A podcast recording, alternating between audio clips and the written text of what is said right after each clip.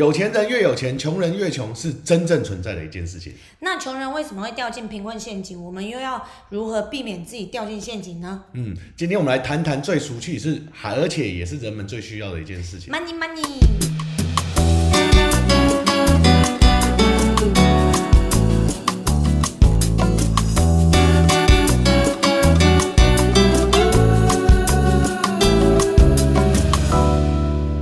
大家好，我是 Max。我是金姐，你是不是认为一般人呢、如果多赚一点钱呢、拿去投资啊，或者是学习哦，是很重要又很正常的一件事情？对啊，嗯，其实并没有哦。那些低于贫穷线的穷人，因为金钱跟资金资源的不足，根本没有办法改变生活现况。那你觉得，如果我们直接给予物物资援助，比如说捐钱捐物资，是不是就能改善吗？应该是可以吧？不然我们为什么要一直做善事？像国际之间常也有一些资金救援之类的啊。嗯，也不是不能。研究发现，大多数的穷人，当他们有机会获得额外的收入的时候，他们反过来会买一些消费性的产品，并不能真正来改善生活。认真，嗯，这样穷人不就一辈子穷到天荒地老？可以这么说，不然你想啊，如果他们可以有效利用一些额外的收入去学个投资啊、生财工具等啊，学到更多赚钱的技能，不就能更容易的摆脱困苦的生活吗？好像不是我们拱狼想的这么简单。没错，你看现在那些手上拿着最新手机、背着名牌包、脚上穿着限量球鞋的人，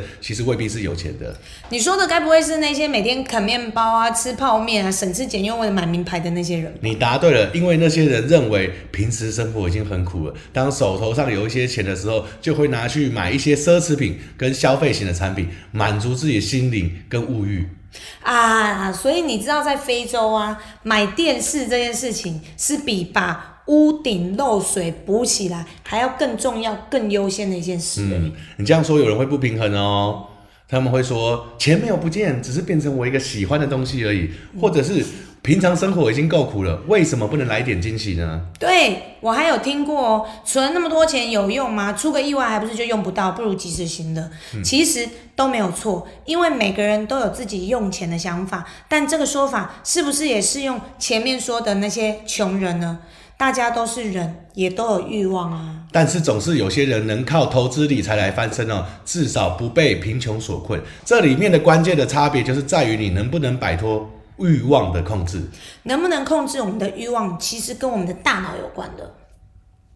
科学研究指出哦，刚刚提出的那些所行为哦，追根究底就和我们大脑里面的皮质醇有关系。这些我们又称为压力荷尔蒙的东西哦，它会在我们感受压力的时候分泌，让我们可以尽快的解决问题，进入一个比较舒服的状态。哦，我知道了，原来啊，我都是因为压力太大，所以才会一直买东西嘛是。这样子吗？难怪拆包裹是这么疗愈的一件事情，是有原因的啦。哦，听起来好像有道理，但是又哪里怪怪。嗯当人们感受到压力的时候，就会想要休息，好好的放空，那就是皮质存在做动。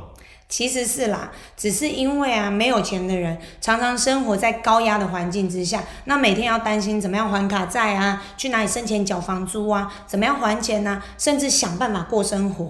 这样处处面临危机和困难的情况之下呢，脑中的皮质醇呢就会过量的分泌，就会影响延时满足的能力。这也难怪。他们只要一有机会，就会想让自己进入放松的状态，不计未来的享受当下。对，就算你告诉他要好好的存钱规划未来，才不会一直这么辛苦，也没有用，所以你的皮质醇控制的很好哎、会吗？嗯我以前不知道是这个原因哦。小时候家里很穷，成长的过程当中，我非常明白，如果我要想过上不一样的生活，我必须想办法赚钱。所以我开始从事业务啊，几年下来，钱赚到了，却存不到钱。当我赚到钱的时候了，我买了人生第一台的 B N W，在二十七岁买了名牌精品，然后不小心进入一个赚钱花钱赚钱花钱。享受过所谓的好生活的循环，完全没有办法存到钱，甚至一不小心哦就收支不平衡，还导致了负债。啊，我记记得啊，曾经有一集我们有提到这段故事嘛，同时跟大家分享你是怎么解决负债的。再来说说后来呢？后来我决定呢，改变我们的理财方式跟花钱习惯，从内在跟生活的习惯开始改变。虽然现在月薪金流没有以前这么多，但是心里踏实多了，因为开销也变少很多。啊，这个以后可以录一集来分享哦。可以，没错。